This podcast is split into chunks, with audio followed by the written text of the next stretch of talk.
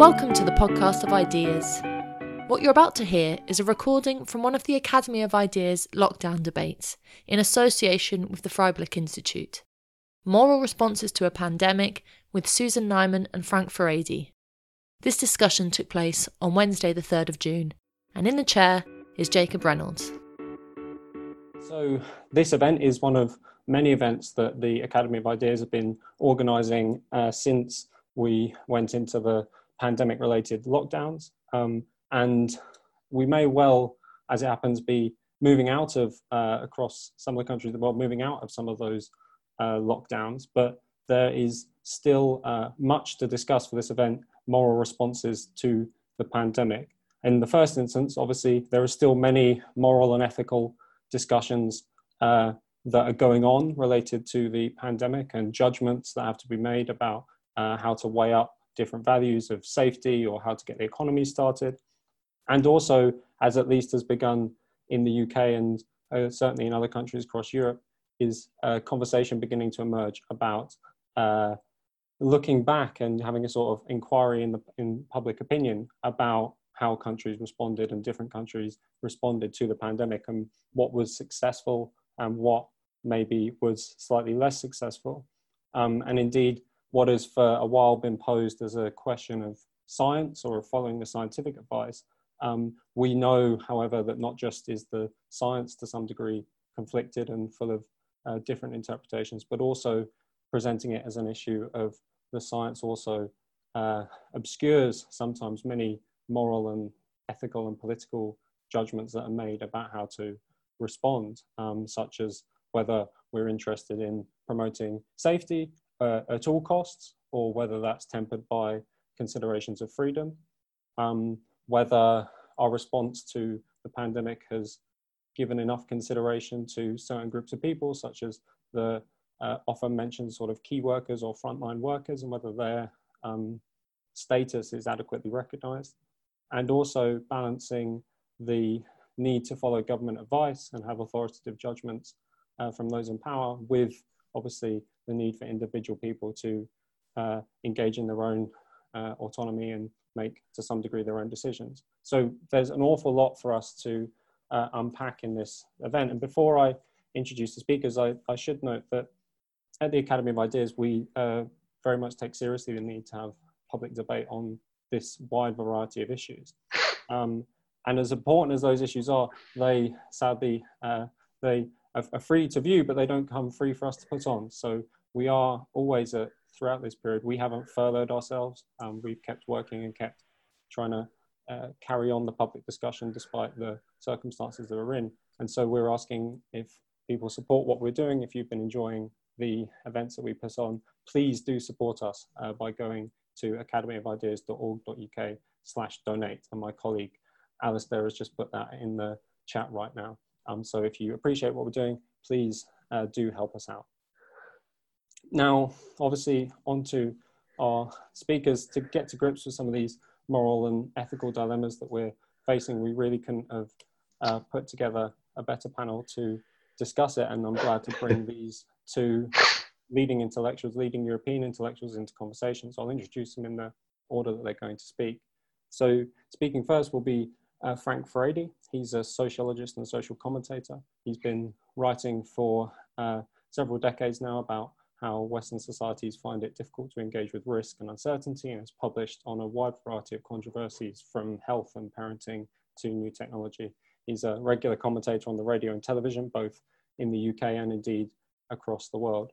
His most recent book, which I do urge you to go over to Amazon and make sure you pre-order for when that comes out on the 15th of June, is Why Borders Matter, which is subtitled Why Humanity Must Relearn the Art of Drawing Boundaries. I'm really delighted to be joined by Frank, so thank you for joining us.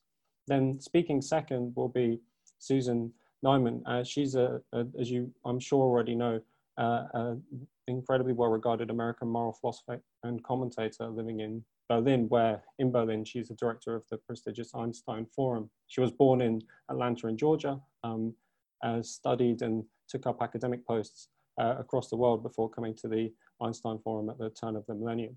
She's the author of many books which have been translated into a whole bunch of languages. Most recent ones, the most recent book is Learning from the Germans, Confronting Race and the Memory of Evil, but I do also recommend you several of her other books as well, such as Moral Clarity, A Guide for Grown-Up Idealists, and a really pivotal book in my own intellectual development, The Unity of Reason, Rereading Kant, which is a fantastic attempt and overview and synthesis of looking at the thought of Immanuel Kant, who many people may find a sort of difficult German moral philosopher and philosopher generally, but I do urge you to read the book if you've ever been confused by what it all means. So I think that, to be honest, is quite enough introduction from me. As I say, tonight's event, hosted by the Academy of Ideas in partnership with the Freiburg Institute, is Moral Responses to the Pandemic, this international conversation with Frank Furedi and Susan Neiman. Without any further ado then, because it's not me you're here to see, but our two commentators, I'll pass over to Frank Furedi, who I muted, and I'll stick on the spotlight for the video. He will speak for about 10 minutes, and then Susan will offer her thoughts as well, again, for about 10 minutes. I will try and keep them to time so that we have plenty of opportunity to open up for questions and contributions from the floor, because this, as we say, is a very much a public conversation. So I'll hand over to Frank, and then we'll hear from Susan. But Frank, over to you. Thank you very much, and thanks for inviting me for this potentially very interesting discussion. When I was thinking about the moral response to the pandemic, one of the things that really struck me is that there's a danger of trivializing the meaning of the moral and of morality, mainly because since we're living in the middle of an extraordinary situation, almost every decision or choice that people make seems to be endowed with the word, it's a moral choice. So very messy trade-offs that are being made every day in hospitals and in by health providers throughout the world are all of a sudden seen as constituting an ethical or a moral dilemma. Whereas in fact, what we're talking about are really elements of life that have been around for 50 or 60 years, which is really about the rationing of health services. It's really about triage in some situations. It's really about using common sense in specific kind of contexts. And I think sometimes there's a danger of endowing decisions which are essentially very practical and very pragmatic with the word ethical or with morals. So I'm not going to go into that, except to perhaps suggest that, as far as I'm concerned, the very idea of a trade-off, which has been very important in the current discussion, I find is very alien to my thinking. Because in the real world, the tension of everyday life between, for example, taking seriously your health or your safety or your life, whilst at the same time being concerned about the future of social and economic life. It's not a trade-off. They're indissolubly linked. And in many respects, life itself is not something that is merely a health issue. It's not something that's to do with the quality of medical care. It's not something to do with the health service. Life itself is much broader than that and encompasses our intimate existence, our social life, our friendship, our autonomy, as well as very importantly, the world of work. Because in many respects, it's through our work that we often find that we express what we are about and we give meaning to our experience. Over the years, I've done quite a lot of research and study on disasters and on the way we experience catastrophes. It's been one of the topics that I've been writing about for about 20 years. And I think it is interesting that, of course, when you look at catastrophes and disasters like the current pandemic, it is the case that they constitute a very major moral challenge because they call into question values and meanings. And in fact, if you want to define what a catastrophe and what a disaster is, it's very often not just simply to do with the physical threats, the physical dangers that human beings experience. Very often a catastrophe, a real catastrophe, raises a very important philosophical and moral question, which is, what does it mean? You know, what's the meaning of this unexpected earthquake? What is the meaning of this flood that seems to encompass all aspects of our life? And throughout human history, people struggle to give meaning, to find some kind of a way of giving a moral connotation to disasters. And that is why in English language, they were historically defined as acts of God, that somehow what was going on had to do with God's or divine retribution. It was a signal that was communicated by God. It often conveyed the meaning that it was a payback for some kind of sin or transgression that human beings kind of committed. And I think what's interesting is that even today, when we live in more secular times, and even today when, you know, we talk about disasters as acts of nature, and or sometimes increasingly we talk about them as a man-made disaster, nevertheless, even today, an event like a pandemic or any other disaster is always invested with some kind of meaning, some kind of hidden meaning. In other words, a disaster, a pandemic, is very rarely perceived as just an accident, just happened to happen. It's often endowed with the feeling that there's a profound moral significance that kind of lies behind this. Now, when I look at the way that issues are discussed today, one of the important and most interesting sort of conclusions that I draw, and something that I'm struggling with, is that in many respects what we're seeing in this current pandemic is that as a result of a variety of historical developments, the usual conventional discussion of moral norms has been trumped by a discussion of health, or arguably morality and health has become intertwined to the point at which what used to be seen as being normativity has become entirely medicalized. And what we tend to hear about are issues that are to do with health. So the first proposition I want to make is that questions that have been classically dealt with through the grammar of morality have become increasingly more and more medicalized, particularly in the Anglo-American world, where, as you all know, over the decades, there's been an expansive definition of health to the point at which disease and health is no longer about the absence of disease. It's really about this diffuse kind of sense of well-being. The important point that emerges out of this is that in these conditions, safety has become a commanding norm. If there's a foundational value that everybody seems to sign up to, it is that of safety. That's important to realize that safety, in the way that we're discussing it today, is very, very different than the way that philosophy, and for that matter, theology, has engaged with this in the past.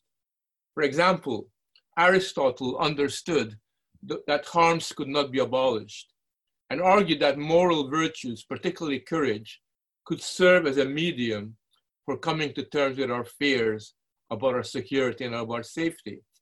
And so from an Aristotelian perspective, the aspiration of safety was very much a question of necessity rather than as an idealized virtue. Today, safety is an idealized virtue, and very often it becomes not just simply a kind of a signal that we don't want to be subject to harm, they want to protect ourselves and protect our health. It is as if safety has become this expansive norm that intrudes into all dimensions of our life. And in the English language, we talk about safe sex, safe schools, safe spaces, safe everything. It is something that almost literally overwhelms us in terms of the way that we see the world today. Now, it seems to me that once safety has become an idealized virtue, then morality itself, and we see this in this pandemic, acquires a very different meaning.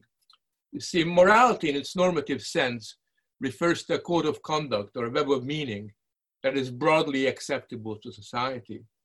And it seems to me that this web of meaning is relatively weak at the moment. And it was very weak to begin with, even before the catastrophe. And that's why we find that in responding to the catastrophe, the way we're responding to it is quite unique. The history shows that every time there's a catastrophe, societies tend to come together. Whenever there's a disaster, you see great manifestations of solidarity, or what used to be called the Blitz spirit in England occurring. The same thing happened when Hamburg was bombed in Germany. The same thing happened when Hiroshima was bombed. Whenever there's a big catastrophe, society comes together as if they are one and seek to aid and assist one another. In this pandemic, what's very interesting is that in many, many places, although you have solidarity at the local level, although people come together and help their neighbors and help one another, by and large, there's a conspicuous sense of polarization that has kicked in many, many parts of the world. You see that particularly in the United States, but you see that in Britain as well. You see a situation where whether or not you wear a mask becomes a moral statement rather than a pragmatic one in the way that it is seen.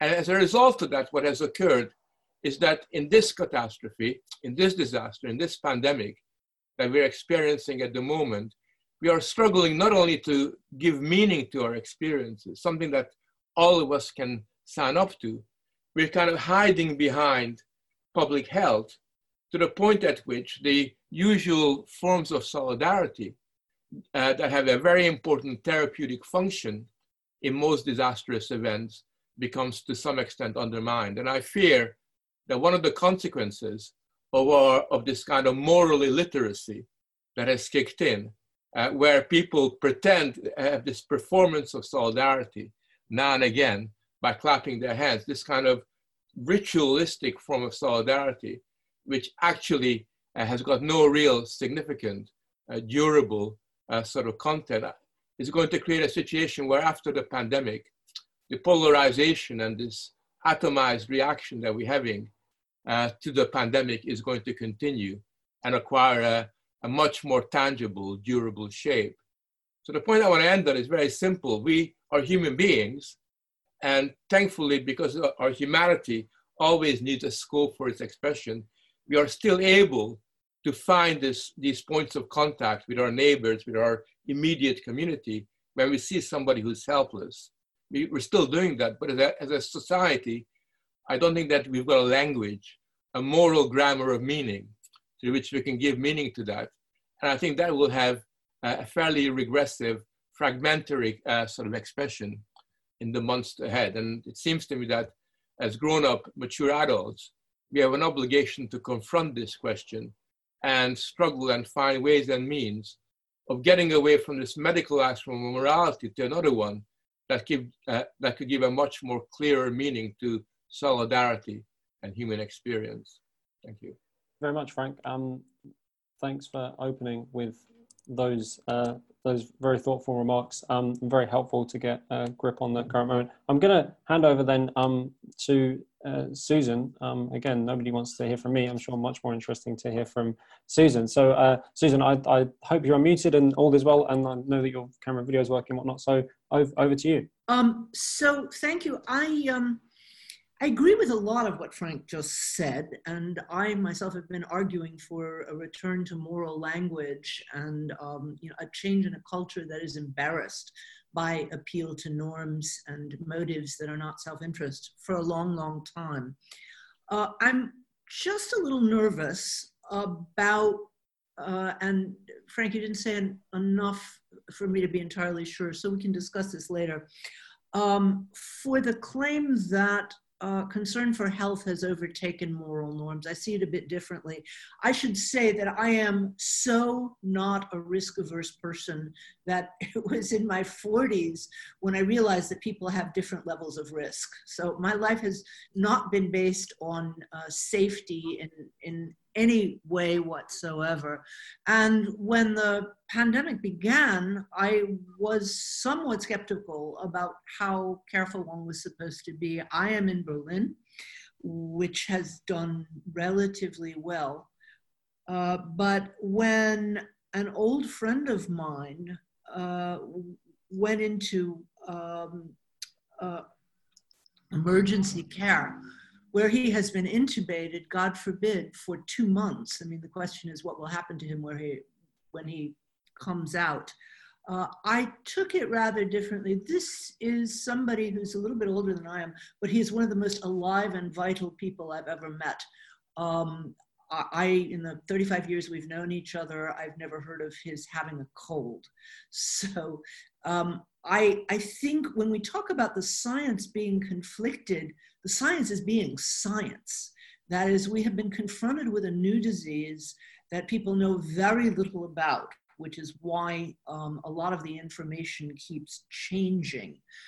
And I am made nervous by the calls, to forget about health concerns, and the calls that people say. I must say, most of the people who are demanding freedom and protesting against pandemic measures are people on the wrong side of any view that I can find politically acceptable. Most of them. I mean, I know there are exceptions, and from what I understand about Frank's work, Frank is an exception. But there are 2 points that I want to make, general philosophical points. I have also thought a lot about people's urge to find meaning in disaster. My book, Evil in Modern Thought, was all about that, and about the ways in which, until the Lisbon earthquake of 1755, evils were classified as natural or moral evils. And there was a very simple metric for giving meaning to natural evils, that is plagues and earthquakes and things like that. Namely, you sinned. And so if you sinned, God had so constructed the world that you were going to suffer. And it's a view that goes back to the book of Job, or Job's friends. And it's a view that the Enlightenment tried to do away with by splitting natural and moral evils, and calling what used to be natural evils simply disasters or catastrophes without meaning. But as Frank rightly pointed out, there's a very natural human urge to invest tragedies with some kind of meaning. It feels better even to blame yourself for something horrible that happens than to call it absolutely accidental, contingent, and meaningless. I think what we've seen in the last 10 years or so is a way in which the categories of natural and moral evil have come together again, precisely because of our capacity to drastically affect nature. That's the meaning of the word Anthropocene. And I know that there are lots of voices claiming that, it's not God who's punishing us, but it's Mother Nature who's punishing us for, filling the seas with plastic and the skies with poison.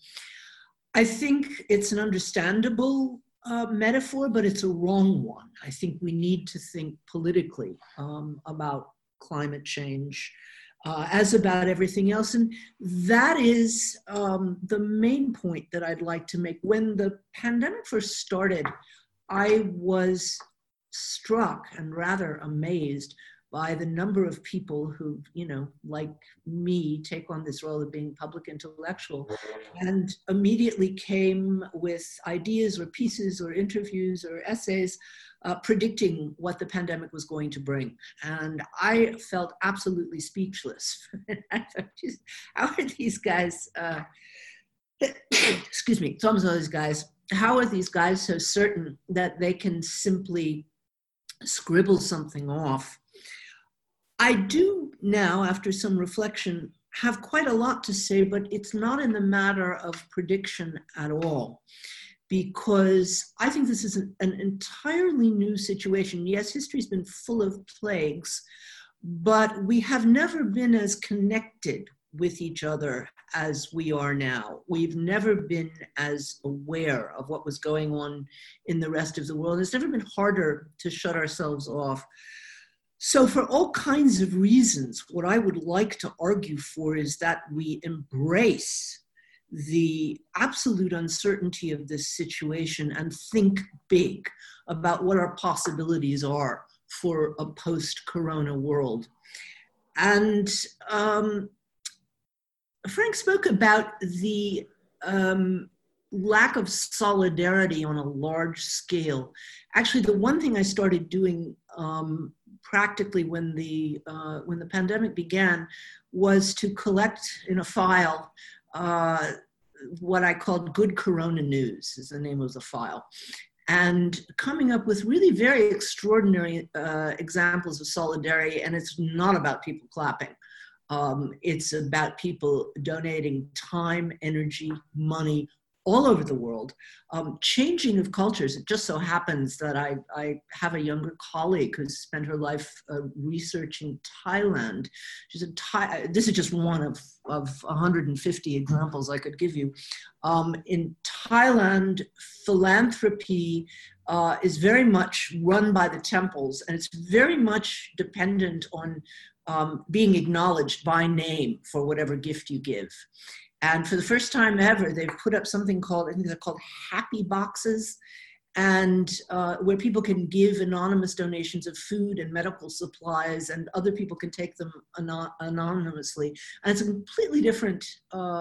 completely different, culture. Frank, you talked about atomism in the United States. The reason why there's atomism in the United States is that we have no functioning federal government. The only authorities that are functioning are the local authorities, and God bless them. Many of them have been working very hard to combat the disastrous message, lack of message, or malevolent message coming from the White House. But again, within the United States, but also everywhere I have been looking, there has been a very much a new tone of solidarity. I know this is something that Frank wrote a bit about towards the end of his, I guess this is not your new book, your last new book, How Fear Works. And I very much liked your discussion of heroism and how we have turned away from a heroic culture. It's something that I've also written about and I'm writing about. You have tones since the pandemic began and discussions of heroism that people would have been embarrassed 3 months ago to use. And you have that all over Africa, you have it in lots of places. And my thought, or rather my plea, is that we take this moment to undermine something that I've called the tyranny of self-interest, something that built up over the 20th century. It wasn't really present in the 19th. The idea that all human action is motivated by the most basic forms of self-interest. 19th century writers talked about honor, talked about heroism. Of course, they were all perfectly clear about the fact that people's motives are mixed. I mean, all you need to do is read George Eliot or Tolstoy to see that people before the 20th century had a very complicated idea of human motivation. But since the 20th century, we have from an incredible variety of influences, from the growth of advertising, from Cold War rationality, conceptions of rationality, from economics. They're most recently, and in many ways I think most dangerously, from so-called evolutionary psychology. We are blasted with messages from the entire culture that the real explanation of human behavior is what you do to consolidate your own wealth and power, and everything else is just bullshit or perhaps self-deception. And I think what the coronavirus has shown is that this contrast between self-interest and interest in the common good collapses.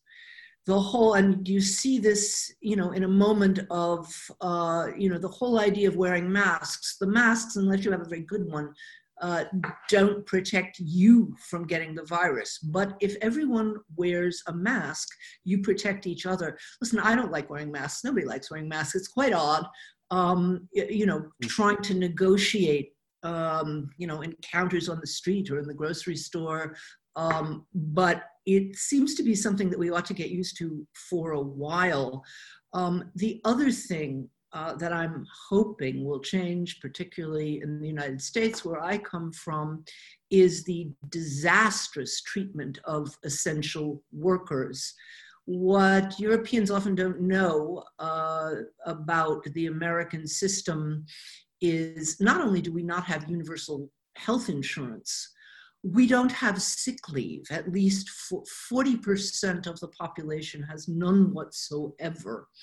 And even those who have something, it's usually limited to 5 days a year. So for 5 days a year, you are allowed to be sick without getting fired from your job.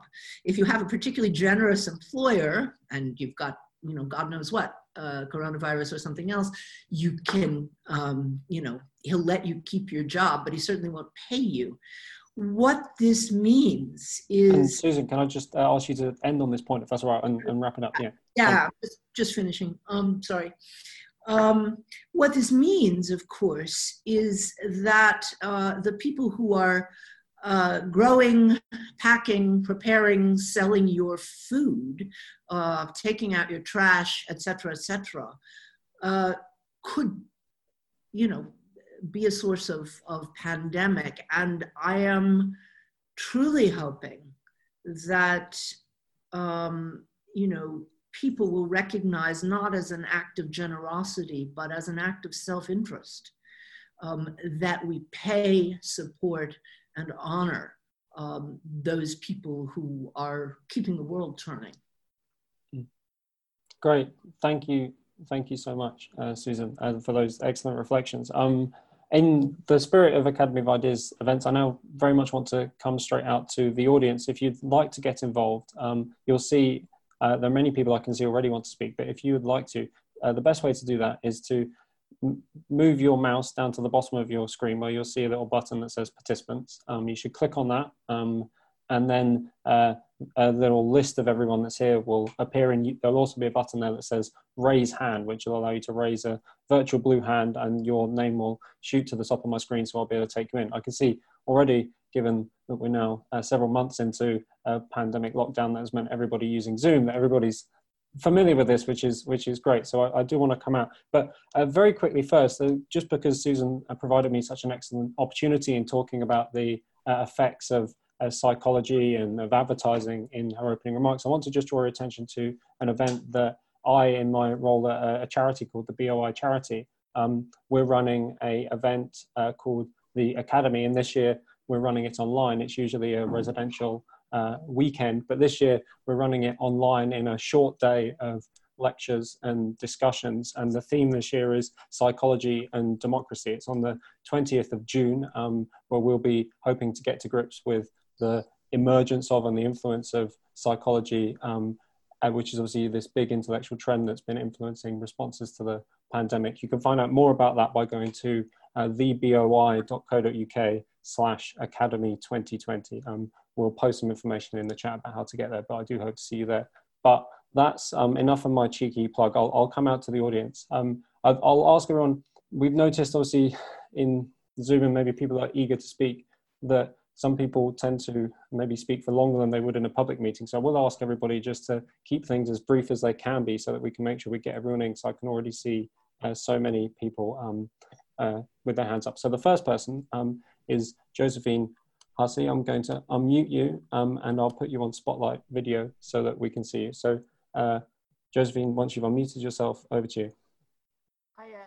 I just wanted to say that I was really interested when Susan said that people want to do something, because I think that's really true. And I think the social reaction has been, I want to do something. I think there were two things that were already trends as a school teacher that I'd noticed, which was there's already medicalised behaviour in school. So any behaviour of children is medicalised. Also, technocracy exists. So a lot of the child protection is rules that don't actually solve problems. When the pandemic happened, everyone said, what can we do? And we were told, stay at home. So what was a social reaction was then translated to a very passive thing to do. And then we were alienated. So people have reacted in different ways. I've actually been working, so I've gone into school. So I'm really not scared at all. And sometimes I find the things we do are a bit strange, but I've been part of society. So I've kind of been socialized. Some people are really scared, but they're really scared of giving it to other people rather than scared for themselves. Some people are talking about the climate it being a good thing and birds are coming back. But what scares me as a result of this is people are comforted by technocracy. And I worry that technocracy itself becomes a morally good thing. That I worry is something that really narrows morality down even further. Thanks, Josephine. Thank you very much for that. I, especially to Frank and Susan, I'll get a range of contributions and then we'll come back in for some reflections. We obviously won't be able to answer each question individually, but I do want to create the feeling of a public discussion. So I'll head over to John Holbrook. I'm putting you on spotlight, unmuting you. And once you're unmuted, please do go ahead. So my question is morality in society weak, or is it the case that morality in society is now fractured? In the sense that society has no ability to cohere people around an agreed set of moral values. I would suggest that it's not the case that morality is weak, because I don't think anyone works without a moral framework. But I won't say anyone, because I think people on the margins of society probably do. But most people act in accordance with what they believe to be a moral framework. The difficulty, I think, is that society can no longer agree on a moral framework.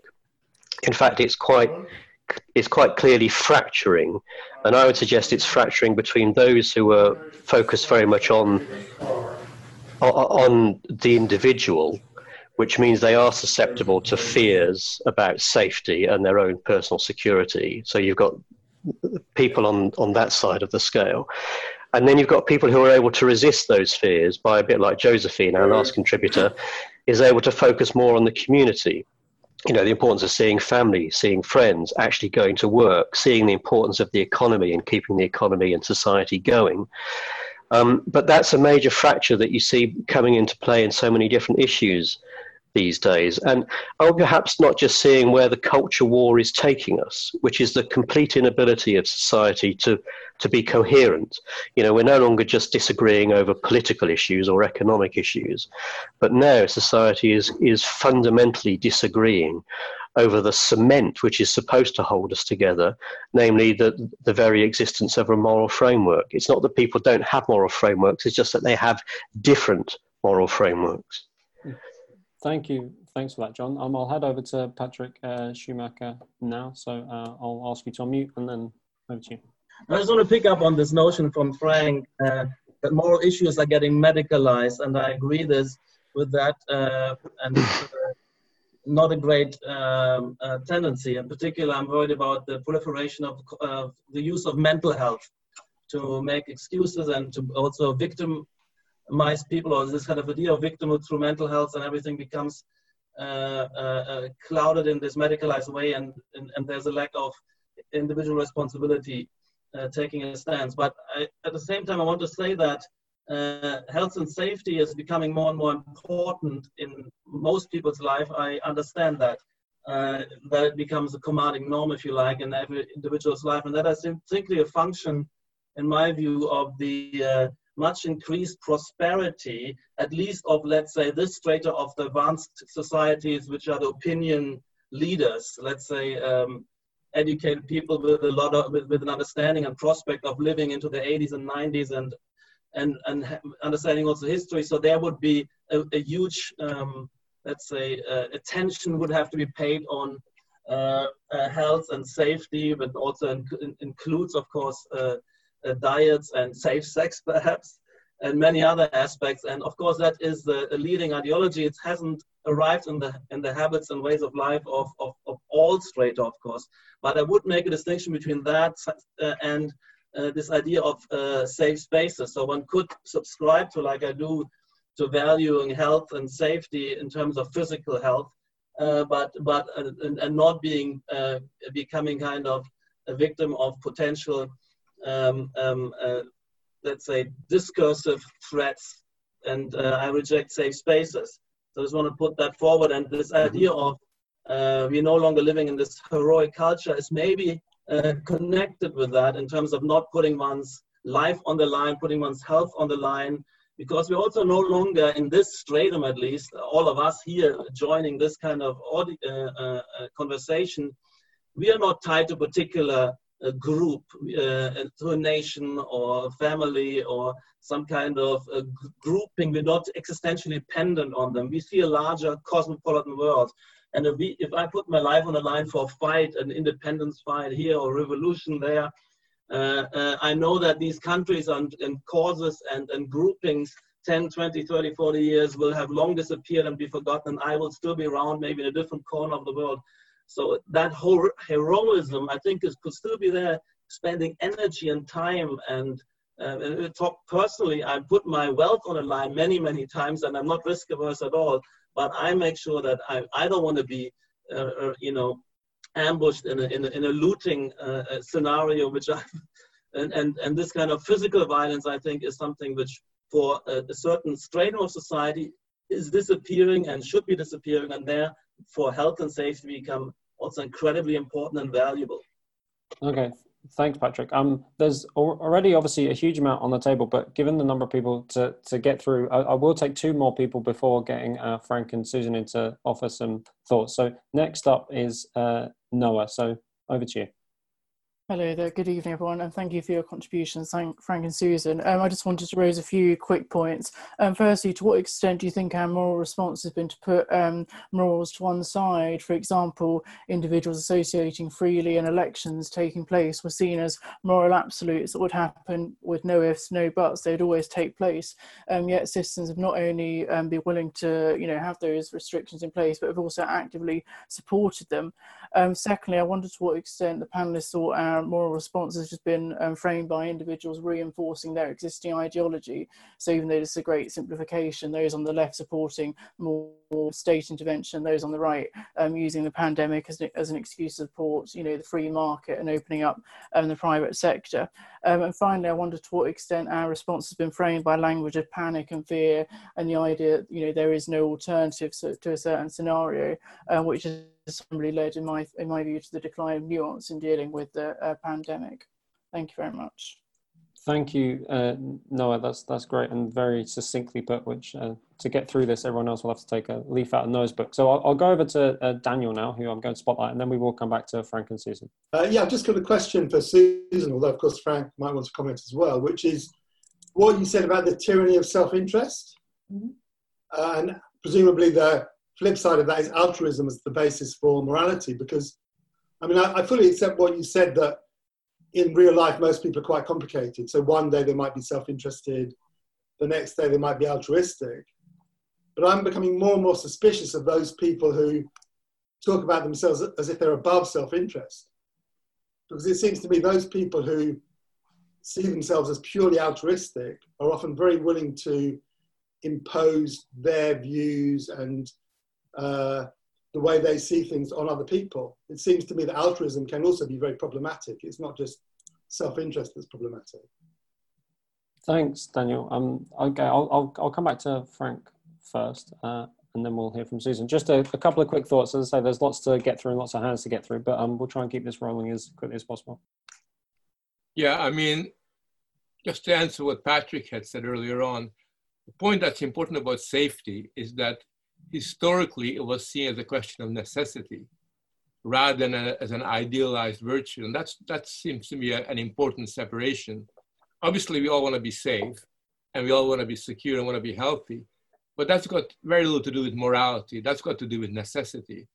And what I'm worried about is that safety has moved from the realm of necessity into this kind of value, this unspoken value that we all embrace as having an importance in of itself. And that, by the way, is also related to some of the earlier points I was making about the intersection between health and morality. I'll come back to that in a second. But the important point about morality is it's not a question of it being weak or fractured. I think John is right in some of his statements. I think the real problem that we're confronted with is that society has been discouraged from thinking morally.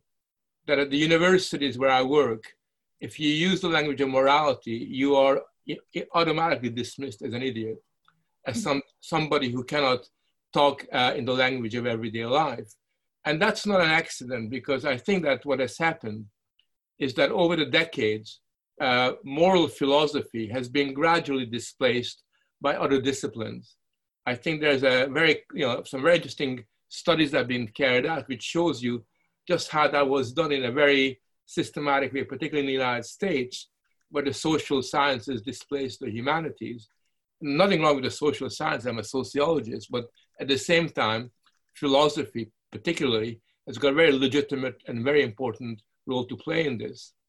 To give you an example of what I'm talking about, I just written an article about this. When the World Health Organization was formed, its first founder, Chisholm, basically argued that it's very important that we get away from morality.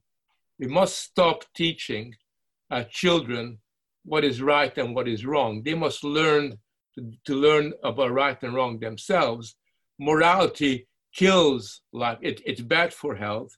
We need to somehow move away from these kind of classical legacies of moral norms, the old Kantian ideas about personal autonomy. We need to get away from the Aristotelian ideas of human flourishing.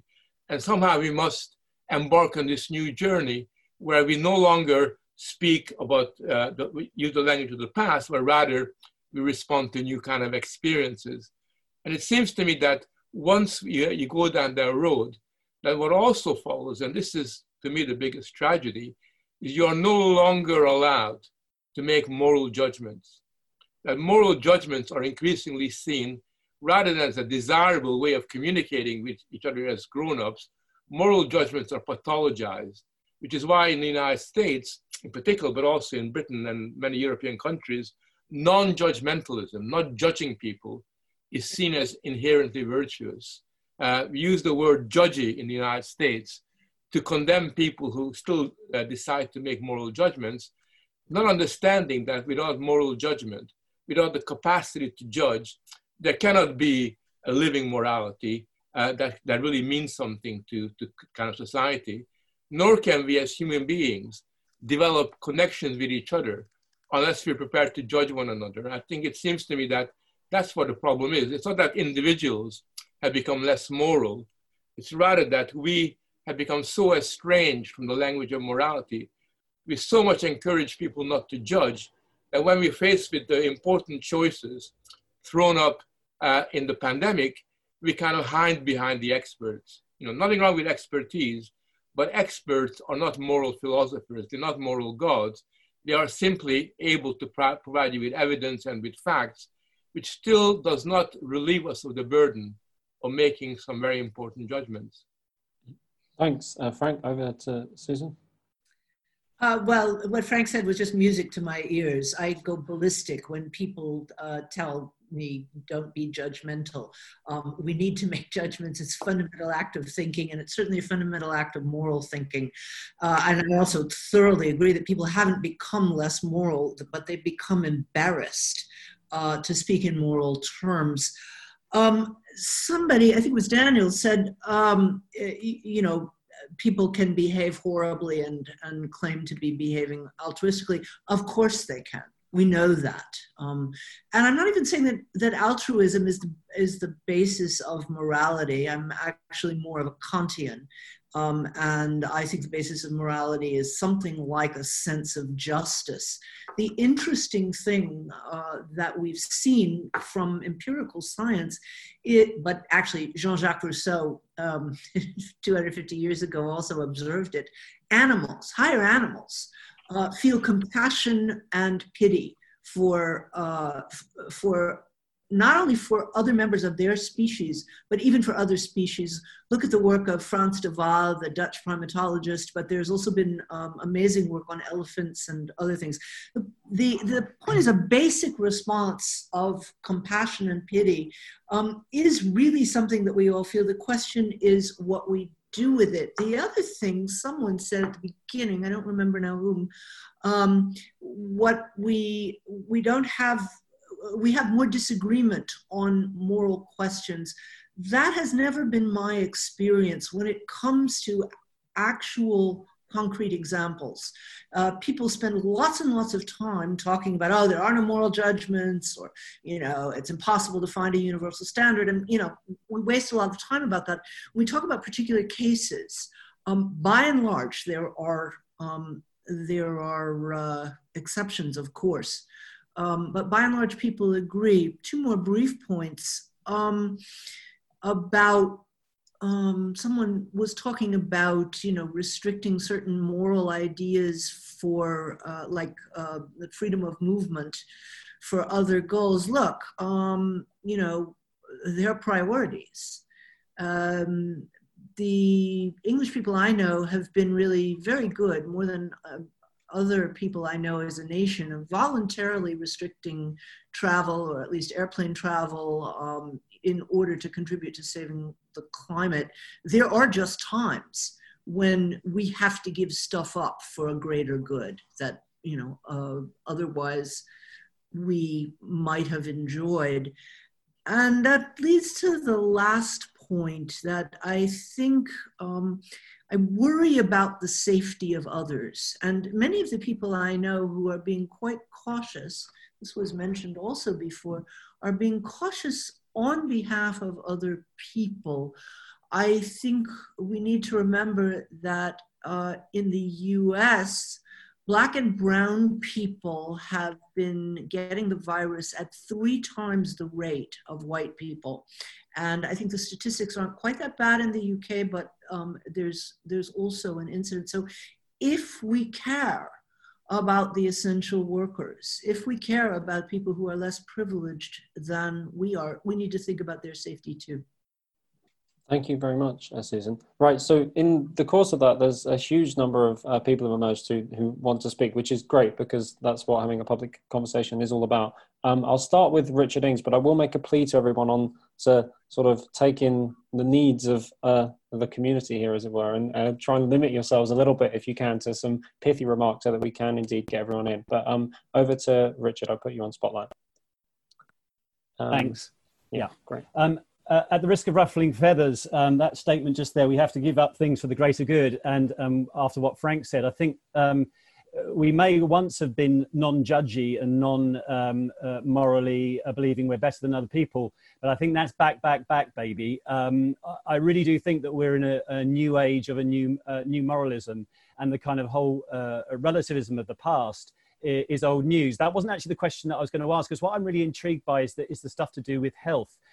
And I'm thinking about health as a public virtue and how far that seems to go back, and what while it feels instinctively that things are different nowadays, at the same time, you know, public health campaigns in America during Prohibition, during Nazi Germany, anti-smoking campaigns of the 70s, AIDS campaigns of the 80s. It feels like all those chickens are coming home to roost now, and that the idea of public health, public morality, not just private health and private health concerns, this is the basis for a new form of morality. And I just want to say anecdotally that I heard that there were Islamists online laughing at us at the fact that we're all wearing masks now, when we were complaining about people wearing veils.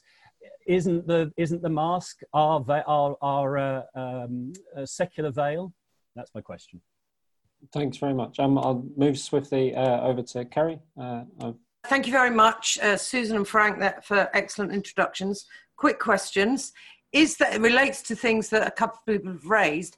Is there a relationship between the lack of trust in us as individuals and our ability to act autonomously and make judgments which are supportive of our fellow citizens, and the authoritarian measures we've seen where one rule must affect all, and the demeaning of a moral compass that you refer to, Frank?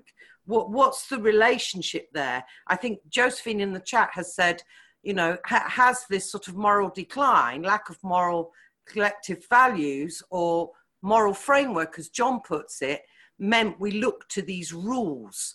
And in that regard, there does seem to be judgment, although a quite reactionary, curtain twitching, as we'd call it in the UK, type, where people report on other people for not towing, not supporting the rules, however irrational many of the rules are. Secondly, quickly, Susan, you referred, I think, briefly to the idea of the kind of Mother Nature vendetta type idea. And I just wondered how far you think other conspiracy theories are able to emerge in this particular sort of anti-moral or medicalized climate, and the idea obviously of things being better because of lockdown for us all, you know, fewer cars, blah, blah, blah. I am worried about as being a profoundly anti-human consequence. Very quickly, big question, maybe you can't deal with it.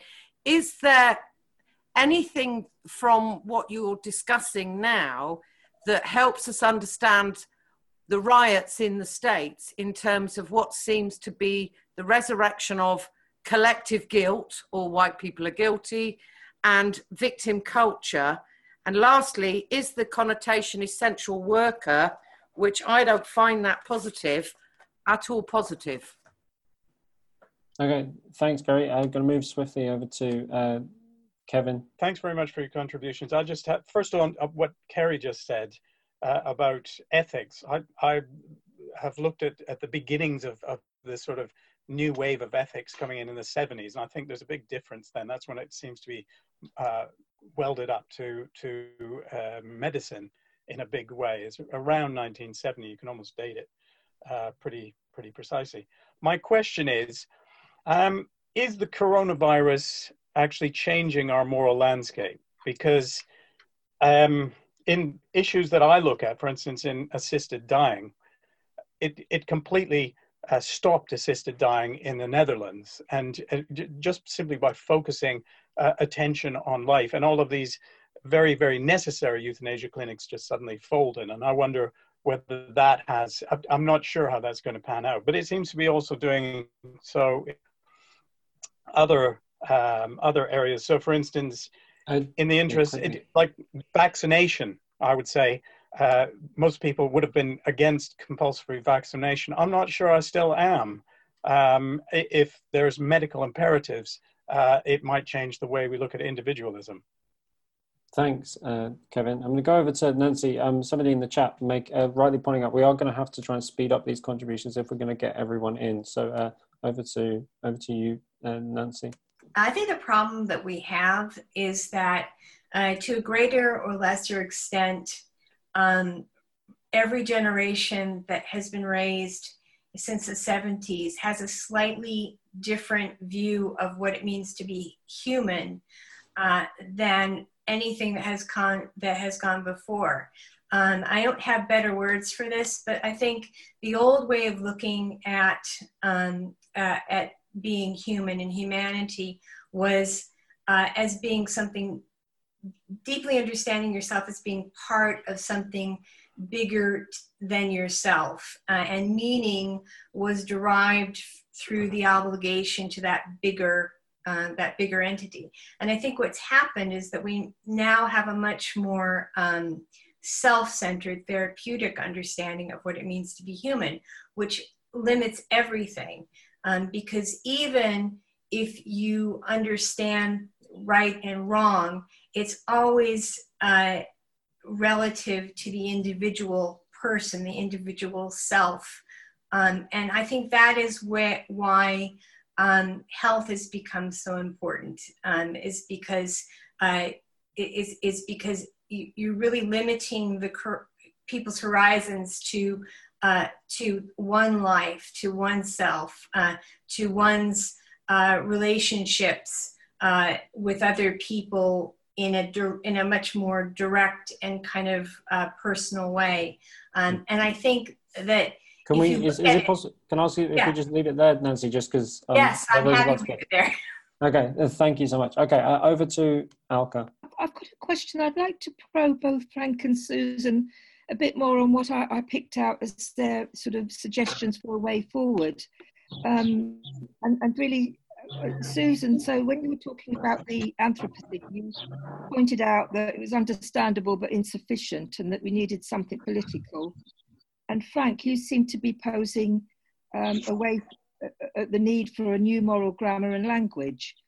My question is are they compatible? And I ask that because today I quite often find the language of politics too caught up in kind of cultural wars, attitudes and rhetoric. And it kind of obstructs an openness that I think is needed for that initial approach to others who appear often to be speaking very different political language, but who may actually share some common ideas or assumptions, but it's just not immediately obvious. And secondly, very quickly... Is it possible to leave it with just one? Okay, is that all right? We'll come back if we do have time. Thanks.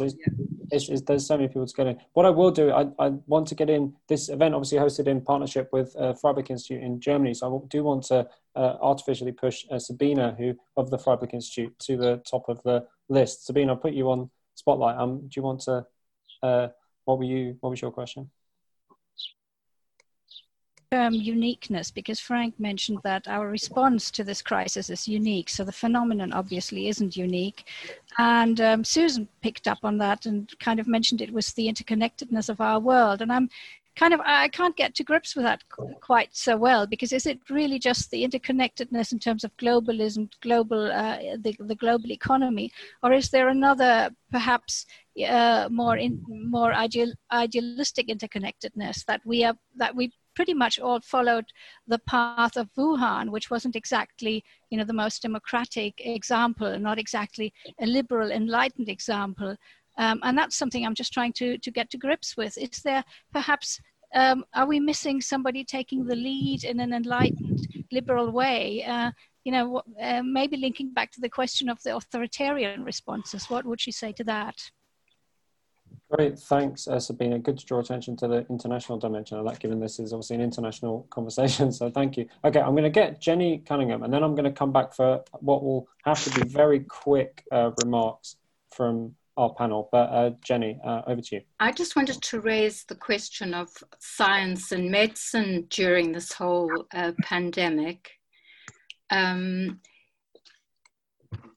There seems to be a real paradox in relation to the sort of authority of science and medicine during the pandemic, because if you look on the one hand, over the last 2 or 3 decades, there's been marked skepticism about scientific and medical knowledge or their ability, in fact, to solve problems. You only have to think of the hostility to nuclear power or genetic manipulation, even ironically to immunizations. And yet in the COVID pandemic, there seems to be almost an elevation of respect for this science, an absolute adoration of the NHS, and of course, great respect for the vaccine hunters.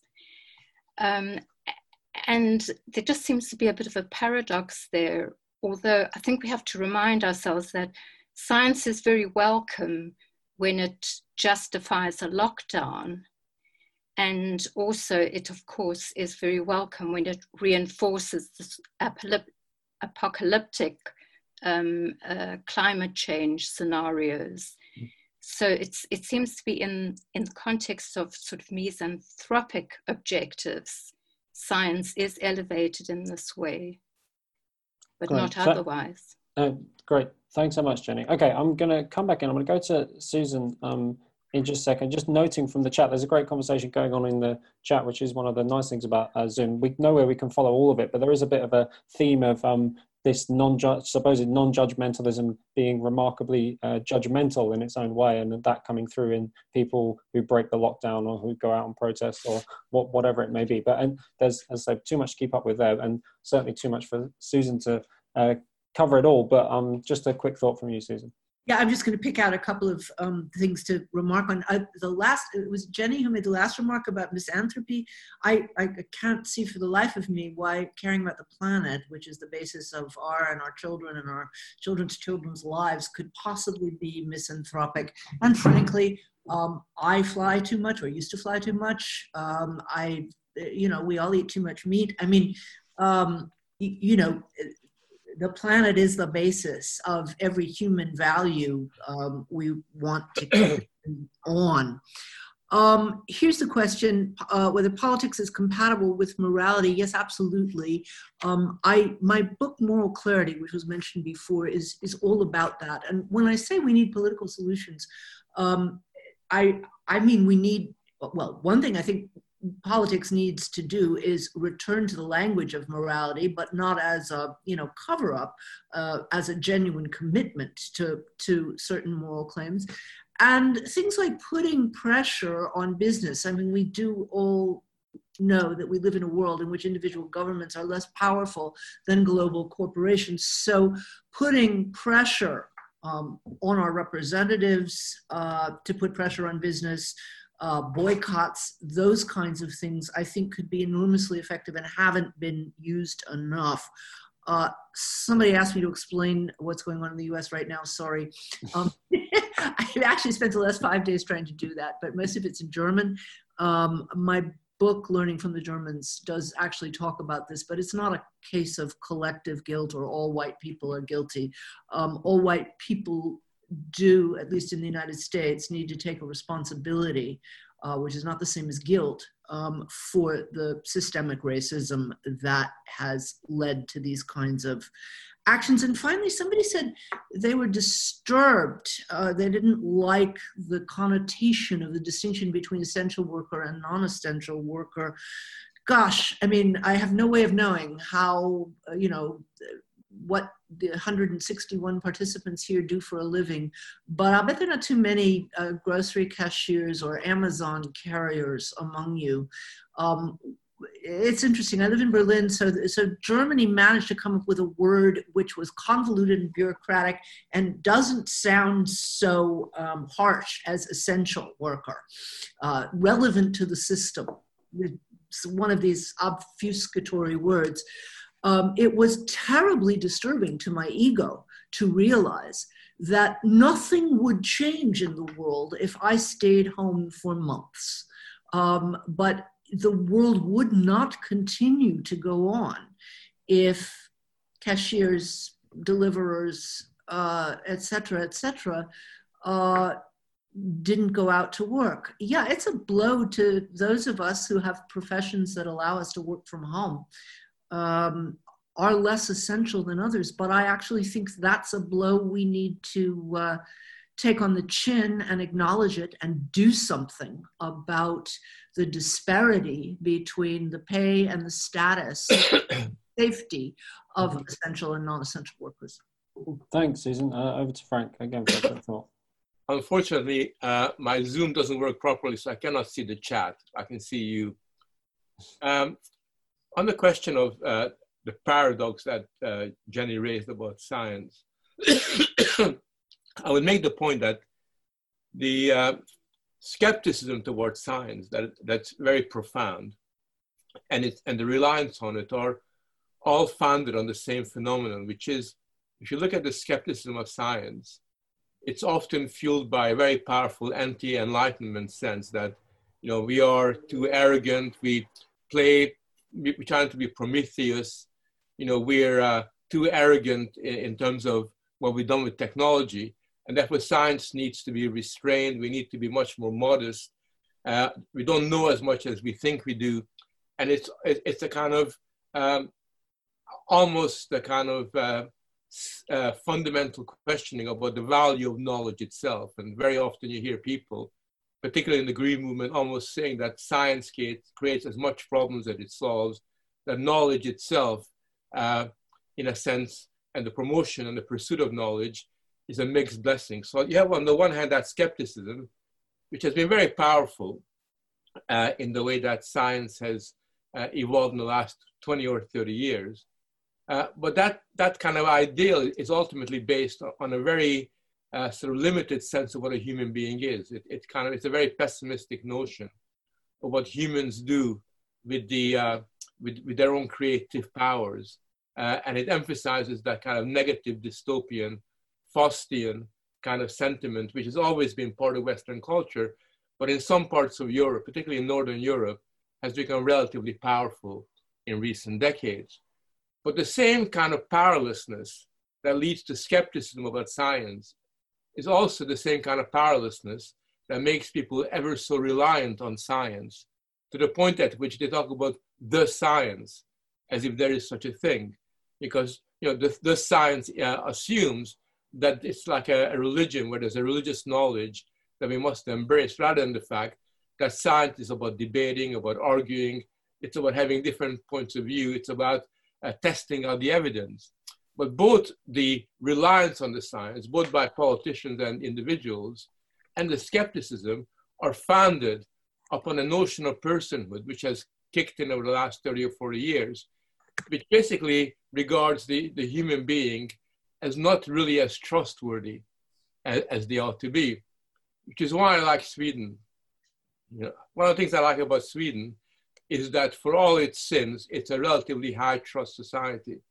It's a kind of a place where people trust each other a lot more than they do in many other parts of Europe. And because it's a high trust society, and because you know that people will do the right thing, or at least you assume that they will do the right thing, you could have a strategy being adopted towards the pandemic, which outwardly seems senseless, outwardly seems kind of callous. Look how horrible they are to all the old people that are dying, but is a genuine attempt to find some kind of a way of dealing with a threat to our health that's going to be here for a very, very long time to come. An attempt to learn to accommodate to that. And the one thing that I've learned from my study of disasters is that the best solutions to disasters, to catastrophes, are always local. It's always people in the local areas who stand up and are the ones to be counted. We've seen research in Texas, in Kansas, where when a disaster occurs, the sheriff or the mayor becomes so scared that they run home to look after their family and they give up on their official positions. But there are other people who step up. And these are the natural community leaders who organically emerge in the face of adversity. And I think that if we had learned in this particular pandemic to rely a lot more on the would-be leaders rather than forcing people to always be at home, rather than having a kind of top-down messaging all the time, rather than saying, well, you people in Kent, you can decide for yourself what is in the best interest of the people in Kent, what is the best, most effective way of dealing with the pandemic. If we had done that, then I'm sure that we would have both mobilized the human spirit, but also it would have probably been more effective in containing the threat to our health that has kicked in. Okay, thanks for that, Frank and Susan. I'm going to try and run through as many people as I can now. Firstly in the queue is Frankie. So, cool. I just wanted to bring up this point about masks and, to a certain extent, in the UK clapping, because there was a lot of discussion about how people have a moral framework, but they're too embarrassed in order to talk about it, or too embarrassed in order to kind of go against people in an aggressive manner about it. But masks, particularly from following my family in upstate New York, have become a real emotional cut through, and people really choose it as the hill that they're going to die on. And I've seen it in this country to a certain extent about clapping, but on both sides. So for some, as a healthcare worker, you will go out to work regardless as if someone claps you or not, that's how it works. But on both sides is those who feel that the clapping is extremely fundamental and very important. And also on those who say, well, we're being oppressed because I should be I'm not clapping, and then therefore I'm being judged strongly because I'm not clapping. And you think, are you fragile on both those sides of the equation, that this is a sign of oppression, that that this is the hill that you choose to die on? I'm just interested in that. Thanks, Frankie. Over to Cronin. I had a question about the culture war. I don't share Susan's optimism or apparent optimism about the way in which coronavirus will change morality. In fact, if anything, just in relation to the question of clapping, the whole "you clap for me now" scandal that blew up. There was a short film made by Bain doctors and medical staff actually criticising people for, or calling out people people for their perceived racism in the "you clap for me now" thing. And is there any way in which we're just going to see a return to the culture war? And if anything, the pandemic has actually reinforced the culture war. And thinking about the events in London and certainly in the United States in the last week or so, hasn't the culture war and identity politics just reasserted itself? It's actually shown us that nothing's really changed. This is the real division. I mean, the pandemic is a passing phenomena, and our divisions are back, and they're as real as ever and as possibly even more potent. Thanks. Over to Carlton. Sure. Hi. It's a question very quickly on the culture wars, in the sense that has the culture wars not ended lockdown restrictions, given that the kind of the mass protests of Black Lives Matter across America and the USA seem to have just ripped up the kind of lockdown rule book? So I was quite interested in some of your comments, Susan. You talked about you were unable to find kind of solidarity with the kind of people wanting to free themselves from lockdown because they were at the wrong side of the political fence. So I just wondered what your thoughts are on the Black Lives Matter protests, which do seem to kind of just make a mockery of lockdown. It kind of rips the rule book right up and suggests that everything's fine and we should be allowed out of our houses and back to work. Mm-hmm. Thanks for that. I'm going to go over to John. Hi there. Yeah, just a quick one here, perhaps a little bit more on this sort of apparent syndrome whereby many individuals seem to have become totally fixated on the detail of the rules, you know, whether they can meet up in groups of 6, 7 or 8, whether they're allowed to drive 3 or 10 miles or whatever it is, rather than grasping the fundamental facts around the actual risk and judging this for themselves. That was me. Thank you. Thanks. A real model of brevity there, which we're going to need a lot more of to get through the people that are here. I'm going over to Alex C now. Susan, I hope this is not too cheeky, but in work, your work outside of this forum in particular, you've talked about the need for the left to reclaim the discussion around morality, and I would hope that both of you might be able to mention or talk about this. I find this a difficult question because in the work that I do, all I see is discussion by the left about morality. So is this just culture, design, in particular ethical design? And I wonder, is it a simple matter of making a distinction between morality pose versus morality as you're discussing it? Great, thanks. I'm going to go over to Boris now. I think yes, we should ask what is morality? For me, as a psychologist, psychologist studies morality in always in dilemmatic situations. In situations in which there is no good decision, but every decision is bad, every decision.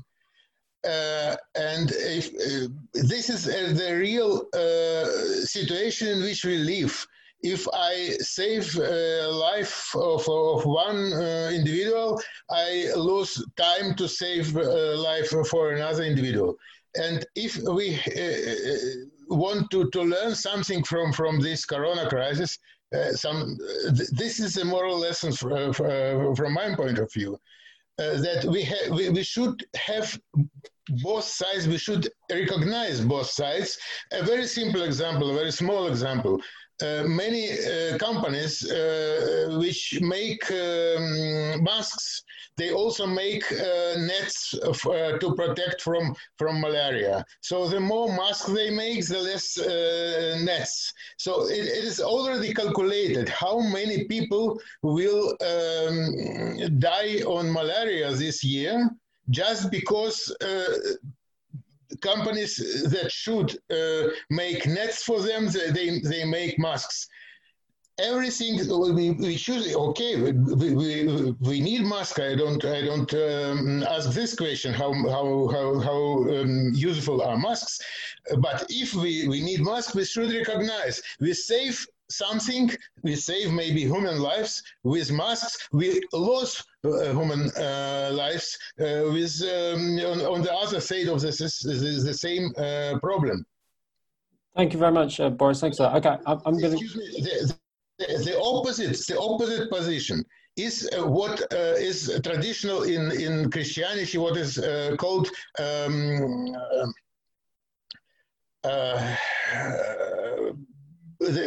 moralism, which we already know. This is good. This is bad.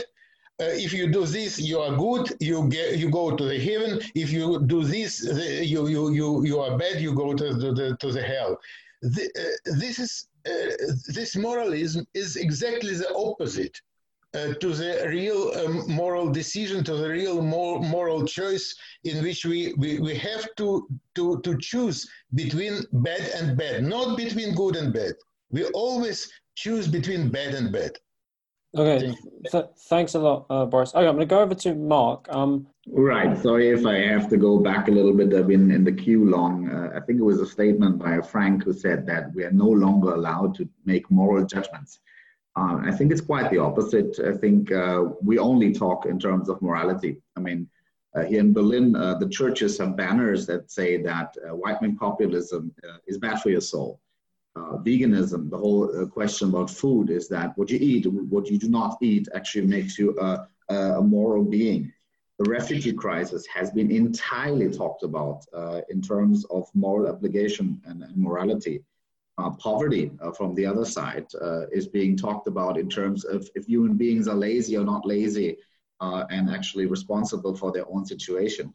So I would claim that we talk about issues that are conflicts of distributions entirely in a language of morality, and if anything, there's much too much of it. Great, thanks a lot for that, Mark. I'll bring in the panel for some quick points. Hopefully, everyone can see. There's about 6 people left or so. So I will bring the panel. Susan, I'll bring you in because I know you did have to go. As I say, there's 6 people. If you want to wait out to the end, that'd be appreciated. But if you need to go, then. So look, who is it who just spoke from Berlin? Mark. Yeah, Mark, hi. There's a particular German allergy to the language of morality. And I understand that you're, the points that you made about individual political questions, sometimes moral language is used, but often it's precisely progressive intellectuals who reject the language of morality. I've had a lot of experience with that. Someone wrote in the chat, I haven't been able to read everything, but somebody said it was sad that a public intellectual feels non-essential. Obviously, people are feeling really, really upset that they're being called non-essential. Look, I think that education and books are important. Otherwise, I wouldn't have devoted my life to them. But I think that those of us who do that, have been really suppressing the degree to which the people on whom our lives depend have been undervalued in so many ways. And I think we have to face that. Somebody said they didn't share my optimism. Hey, I'm not an optimist. And I said at the beginning, when I was asking people to think big, this is not a prediction. Philosophy doesn't do predictions. Philosophy can give you possibilities. If thinking big, in a state of total uncertainty, could allow us to turn towards the better alternative when we have no idea which way it's going to go. It could all go to hell. There's no question about it, right? But if you think about even the fact that the Great Depression in Germany, it kind of sealed the nail in the coffin on fascism. In the United States, it produced the closest thing to a social democracy we ever had. So, even though we know we're going through an economic crisis, it could go both ways, and I feel a moral obligation to be hopeful. That is not optimistic, but hopeful. If that hope could help me contribute to its going in the better way. Identity politics in the United States, Black Lives Matter making mockery of a lockdown, absolutely not. People are quite aware of the risks that they're taking. It's been moving to see people go to these demonstrations wearing masks,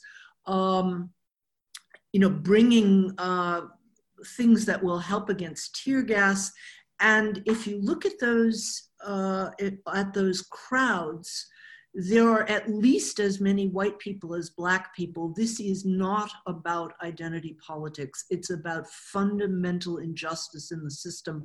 Somebody wrote in the chat, if I talk about the system, am I not letting off the officer for his own individual moral responsibility? Not at all. Of course, that officer was morally responsible. The problem is that so many officers have done the same thing in the past years. And I was just listening to a report today of 5 structural reasons why policemen are not brought to justice or not even, fired when they commit acts of violence. That's how the police system is set up.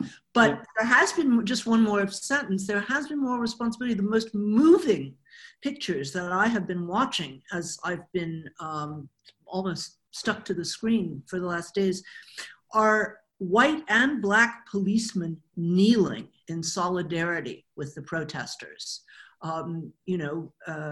And it's a very powerful sight. This is really not about white versus Black.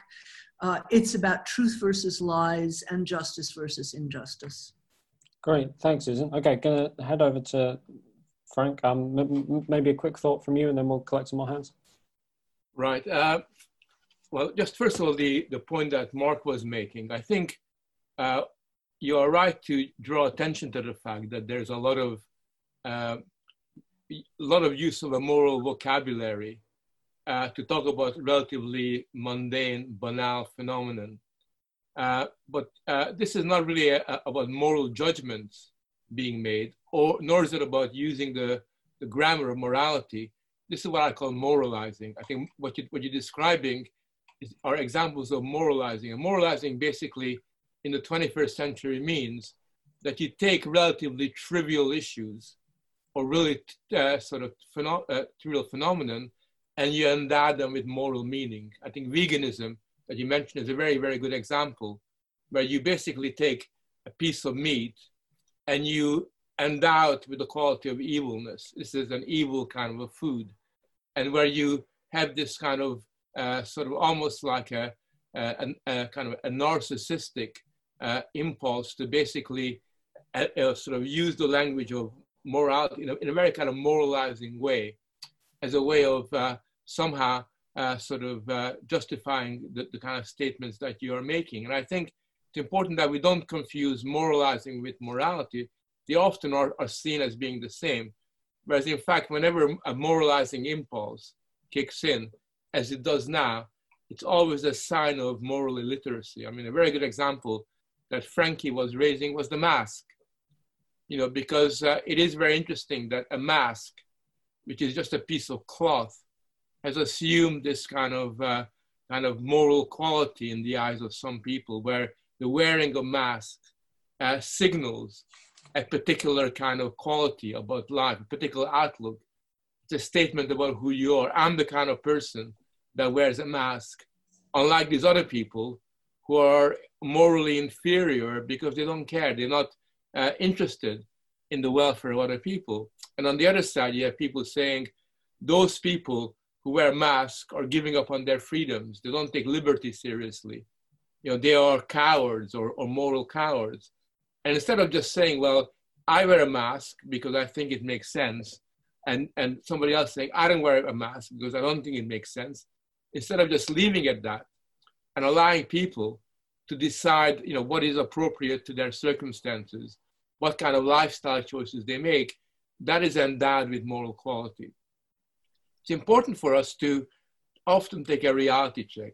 If you go back to the example of clapping, everything depends on context. So I find clapping to be a top-down example of moralizing. At the same time, I'm not against clapping. If people want to clap, I think that's not necessarily a bad thing. So to be really honest, you know, sort of, I go out almost every week and clap. And the reason why I clap isn't because I'm demonstrating any kind of moral sort of virtues or making a statement. The reason why I clap is because, you know, I can see my neighbors for the first time in weeks. And it's really nice to see that on my street, all these people that I know really well, we kind of smile at each other as we clap. And in the course of doing that, I think everybody in the street forgets about the NHS workers. It's got nothing to do with the NHS. Everybody's clapping because it's a way of our street demonstrating that we're one. We're kind of getting together. It's a way of showing an element of solidarity. And it seems to me that when you do that, you know, so that is all right. That is really quite a good thing. I'm not sure if I agree with Susan about the last statement she made, because I find kneeling is a kind of act of self-abasement, which as a secular person, I find not a little bit repulsive in the way in which a lot of white people in the United States have not taken to, you know, sort of going on their knee and kind of atoning for their sins. It really reminds me, I don't know if any of you watched the Game of Thrones, there's that very interesting scene where Cersei does the walk of shame, where she literally takes her clothes off and she's forced to do that by these religious fanatics. And she is trying to atone for what she is. And that's it. The scene from Game of Thrones went through my mind when I see these white dudes in the United States all of a sudden saying, you know, whip me, you know, I am scum, I am, you know, to me that's not solidarity in the way that I understand it. It's got to do with this very kind of passive way of acquiescing to the moment where you know, by basically saying you're guilty, what you're saying is that somehow who you are is kind of influenced and shaped by this original sin or whiteness that you suffer from. And the only role, the possible that you can have is to relieve yourself of the burden of that sin by getting on your knees. And I think one of the things that we learn from the Enlightenment is that we get off of our knees as human beings. We take matters into our own hands and we show solidarity by our active active side, rather than crawling on the floor. Great, thanks, Frank. I know some people have to leave now, so if you do, that's fine. Thank you for joining us. Do head to academyofideas.org.uk/events to find out more about us from the future. I'm sure we'll be doing something about the protests in the States in the near future. I'm sure me and my colleagues will get something on. And also do head to academyofideas.org.uk/donate as well if you want to give us the price of a pint or something to say thank you for the work that we're doing. But we'll carry on. As I say, if you have to jump out, do feel free to. But I want to see if we can get everyone in. I'll keep this going as long as we've got contributions. The last person I'm going to get in now is Teresa, who's at the end there. But first off, we'll go over to Jan. I'm afraid I am going to have to leave. I have other commitments tonight, but thanks very much for all the interesting comments that I did not have time to respond to in any depth that they deserved. Thank you so much, Susan. I'm sure I speak for everyone in saying what enlightening contributions. We're really delighted to be able to put this conversation on. We'll hope to speak to you again at some point in the future. But nice talking to you. Same here, Frank. And I did just type in a couple of remarks to your kneeling remarks. But I'll just say, I think political statements are contextual. And in the American political context, it's a gesture that works. I don't think the Enlightenment was militantly anti-religious either, but that's another story. Good night. Thank you all. It's been an interesting conversation. Thank you very much, Susan. Okay, over to Jan. Okay. First, are there any aspects of this disaster where legitimate moral questions or issues can be developed? So given that we're talking about life, death, freedom, fairness, solidarity, surely those are the very things around which you would I want to develop a moral vocabulary or some kind of moral thinking. So surely this moment is not one where we try to distance ourselves from moralizing, but trying to clarify where moral questions might arise. And maybe that's where you're heading to with your question, with your point about morality. So then my other question to that is then, is the problem that we have an absence of moral content to politics, or that we have an absence of political content to politics? Thanks, Jan. Over to Johnny. Just very quickly, I agree with, I think it was Matt, who was talking about the fact that we do seem to have an awful lot of morality kicking around the place.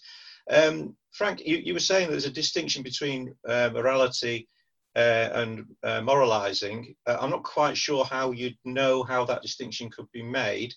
You talked to the example of veganism, but if I list all the big major religions of the world, Judaism, Christianity, Hinduism, Muslims, they all put tokens against food that you can and cannot eat. So if that's the only measure, I mean, what measure is there so I can spot the difference between moralising and being a proper moralist? Great, thanks. There's been a big theme in the chat as well, is really hammering out this distinction between morality and moralism and judgment and judgmentalism. So it'd be great to hear Frank's thoughts on that. Okay, as someone who's called Jagdish. Yeah, hi. Quite a few things people have already asked. So I'm just going to run through a few bullet points very quickly because I know you're short of time and other people may want to say things. I don't know how we can make a lot of judgments because since the virus has come in, since the lockdown, it seems like everything's got quite atomized. So we're basically pretty much looks like we're kind of making some kind of guesses as to what's going on. But I'm from an individual point of view, I think it's staggering the change in the role of the state. So on one level, it seems like the role of the state has become quite weak, but because there's no other actor on the scene, the state seems to be able to dictate quite a lot of, play a major role in how people are responding to things.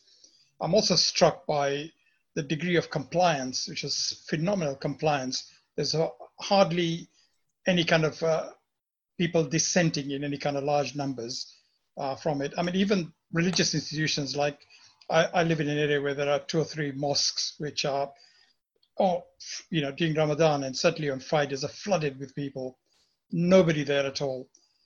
So even the belief in the God, it seems to have taken a backseat. So it's quite, I think some of the impact of this is still going to come out in the wash because it's quite staggering the degree to which it has had an impact, plus the impact on a lot of young people and how they view their interests as being separate from people, the old wrinklies and the old people, maybe like myself and so on.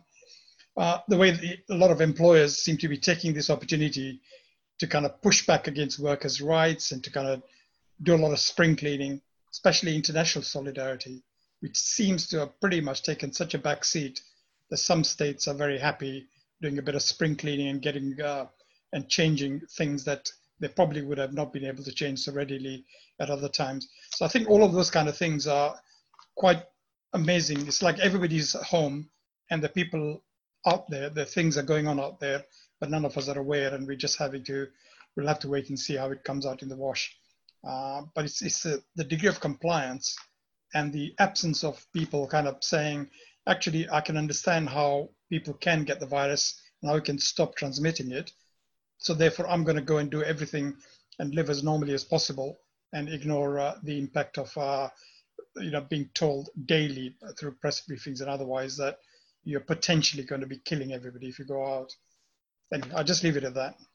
Thank you very much, Jagdish. Put your finger on there, something about the use of events as a moral cover for a kind of judgmentalism. Thank you for that. Okay, I'm going to go over to Maren and or Alex. I'm not sure which one of you or both, but delighted to hear from you regardless. Over to you. No, Alex is in the corner. I'm going to talk. Just a quick question. I love this talk about morality. And as a German, I probably share what Marx's allergy to morality as such. Because, I don't know, it's hard work or so. But I always thought morality is something that you can only execute or do through agency and the embrace of your own human agency.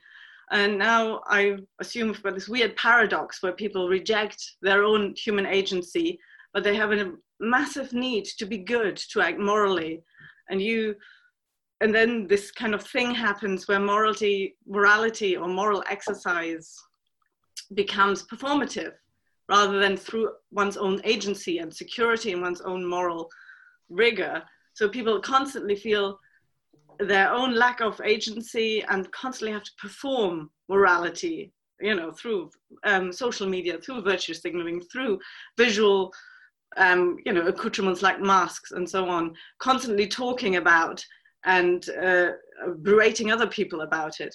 So the idea of morality as lifestyle seems to be quite something that has happened before, but has been exacerbated by the current crisis.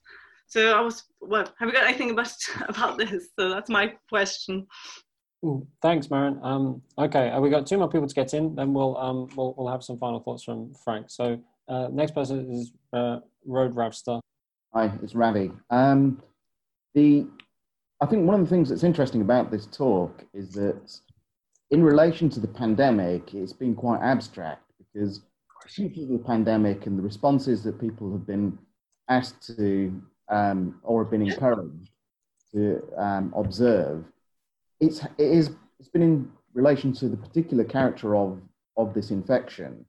So you've got a disease that is highly infectious and deadly to a minority of people that catch it.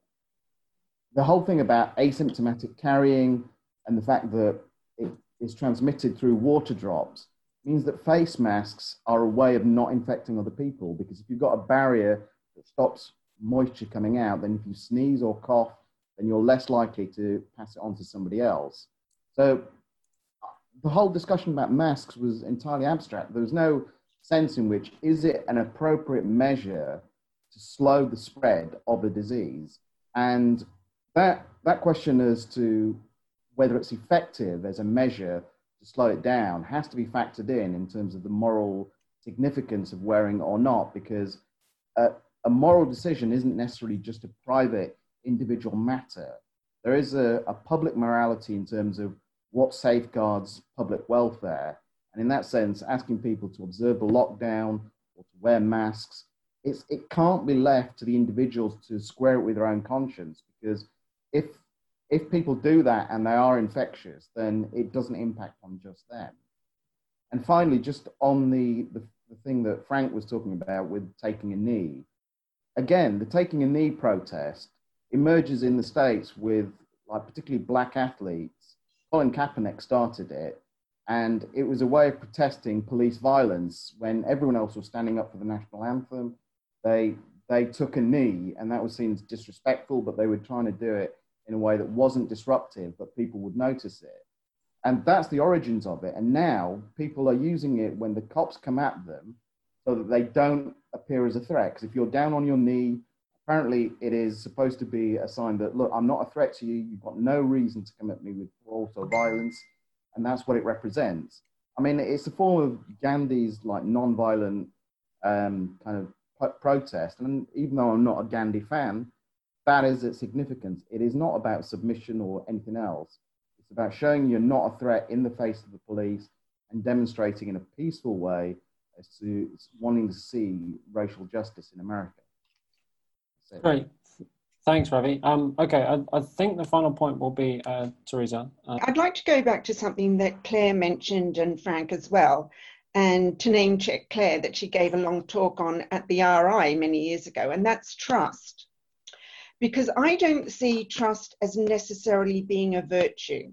I think it can be a vice as well, if you're trusting the untrustworthy. And I find it interesting to see the way things have played out in different countries according to the trustworthiness of governments. And there seem to be governments of very different sorts, whether they're democracies or not, which have either historically earned the trust of their citizens or have been in the process of earning it through the pandemic. And I think this country has done particularly badly.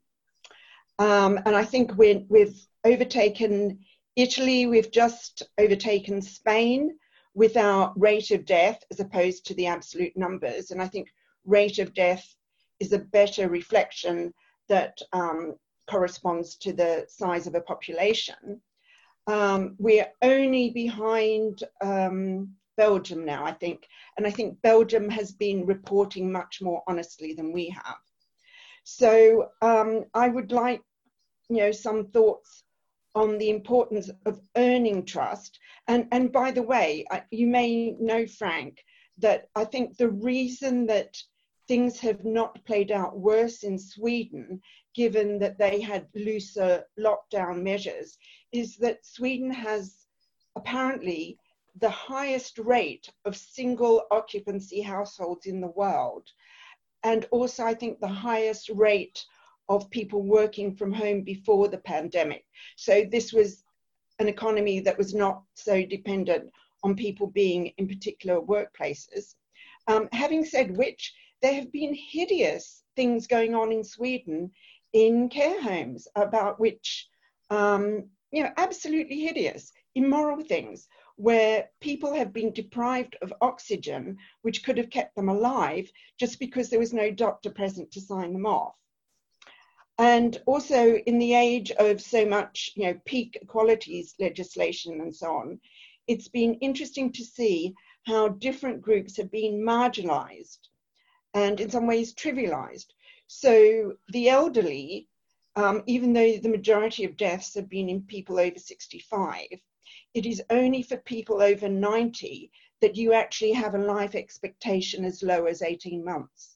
So according to what The Economist and similar publications have calculated, the average loss of life is apparently about 11 years. And for some people, it's obviously been decades. It's been interesting to see how the disabled have been marginalized and have been living in dread. And there have been some very distressing interviews I've seen with doctors who have been not, in this country, who've not been allowed to give ventilation to people they wanted to give ventilation to because they didn't tick the right boxes. Mm.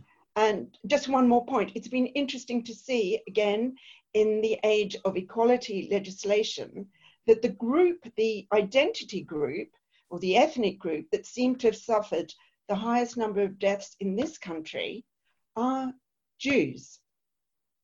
And it doesn't seem to be mentioned.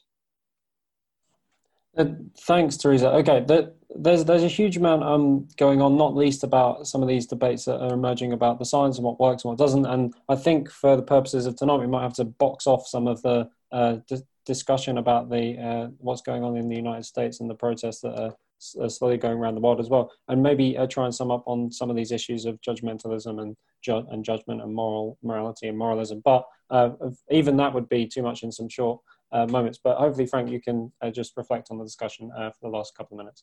Yeah, I mean, I think you need to be a bit more balanced than, certainly I take a different view than Therese on a lot of the points, which I cannot go into. I mean, a lot of Jews have died principally because of the Hasidic community's reluctance to give up on their rituals, which I have no problems with. That's a decision they made, but sadly and tragically, many of them paid a price for it. I know that in Israel, similarly the same phenomenon happened, where the Haredi community was disproportionately hit by the pandemic compared to secular Jews. So I think there's a slightly different way of looking at it, but I haven't got time to go into that. I would just make the point that. By trust, I don't mean trust in government. I mean trust in one another. I think that's what it's ultimately about. It's being able to sort of be open to your neighbors, the people you work with, and your community. On the point that Ravi made about on being on your knee, I think there's a different context, because I think it's one thing to be on your knee when it originated as a form of protest, and we can have a discussion about it's right and wrong. It's quite another thing now when it's not, going on your knee isn't simply done in protest and demonstrations, but you literally have in many parts of the United States, large groups of whites almost organizing these religious kind of rituals and assemblies where the going on your knee becomes this kind of gesture, not simply of solidarity, but what I see as being a kind of penitence that you know, that it's not about protest. It's about basically saying that we are not, you know, we want to get rid of our original sin. We want to become good people, and this is the way that we're going about it. The question that Jan raised about morality and politics is something that's very, very difficult to answer, because the two are so intertwined. And I think one of the things that we learn, for example, from the writings of Hannah Arendt is that when politics is emptied of meaning, so is morality. I mean, the two go hand in hand. And when you basically lack a language through which you're able to give meaning to right and wrong, in politics, you will hide behind the evidence. You will hide behind technical arguments. And in morality, you will adopt a kind of very narrow form of utilitarian ethics, where you get involved in thought experiments and you basically avoid the foundational issues. The best way of understanding the distinction between morality and moralism is that, you know, when we're talking about morality in the normative sense, we're talking about a code of conduct or a web of meaning, which is broadly acceptable to society, which is the foundation on which judgments are made. So that, for example, somebody early on gave the example of every religion having food taboos, not just vegans, but the Jews and Muslims and Hindus might have all kinds of food taboos, but at the same time that's associated and that's linked out of a number of other ideals that are part of this web of ideas, web of meaning that constitutes our religion.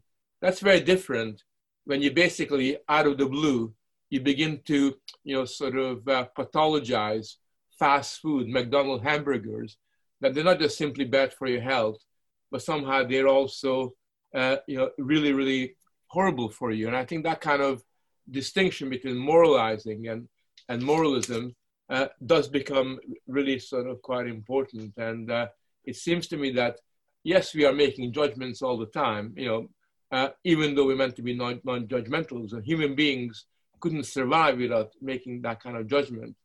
But it's not a judgment that allows us to have a sensibility and an adult discussion about what is good in our society. What is it that we're trying to achieve? What are the norms that we need to live by? What are the norms that we want to kind of transmit to young people? You know, what are the norms that we want to develop and take forward in the future? And I don't think that morality is the last word in this, but it seems to me that the two, politics and morality, needs to exist in some kind of relationship with one another for the very, very simple reason that unless we know what is good and what is bad or have some kind of approximate sensibility about it, we're going to end up basically giving up on our ability to give direction to society towards some kind of a future.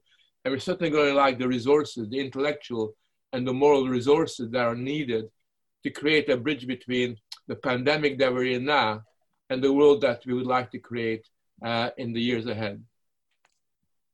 Great, thank you so much, Frank, for that. That was really wonderful. I'm sort of wish we could have done the same for Susan, but a sort of virtual from a distance clapping of the good kind, not the virtue signaling kind to you. Check us out at academyofideas.org.uk. You can add a /newsletter if you want to join our newsletter. You can add a /events if you want to see our latest events. And for us, most importantly, you can add a /donate if you want to show your appreciation and help us out as we continue to try and get to grips with these issues of our time through public debate, which we've been trying to do throughout the lockdown and won't stop doing anytime soon. So do help us to do that. I hope we'll see some of you soon. Before you go, I'd like to ask you to think about making a donation to the Academy of Ideas. We've not been furloughed and we haven't stopped. In fact, with salons and forums and public meetings online, we're busier than ever and delighted to be. But the current lockdown has almost completely stopped our income. So if you're a fan of what we do, we're counting on your support. Click the link below this podcast to donate what you can, and stay tuned for more debate and discussion from the Academy of Ideas wherever you get your podcasts.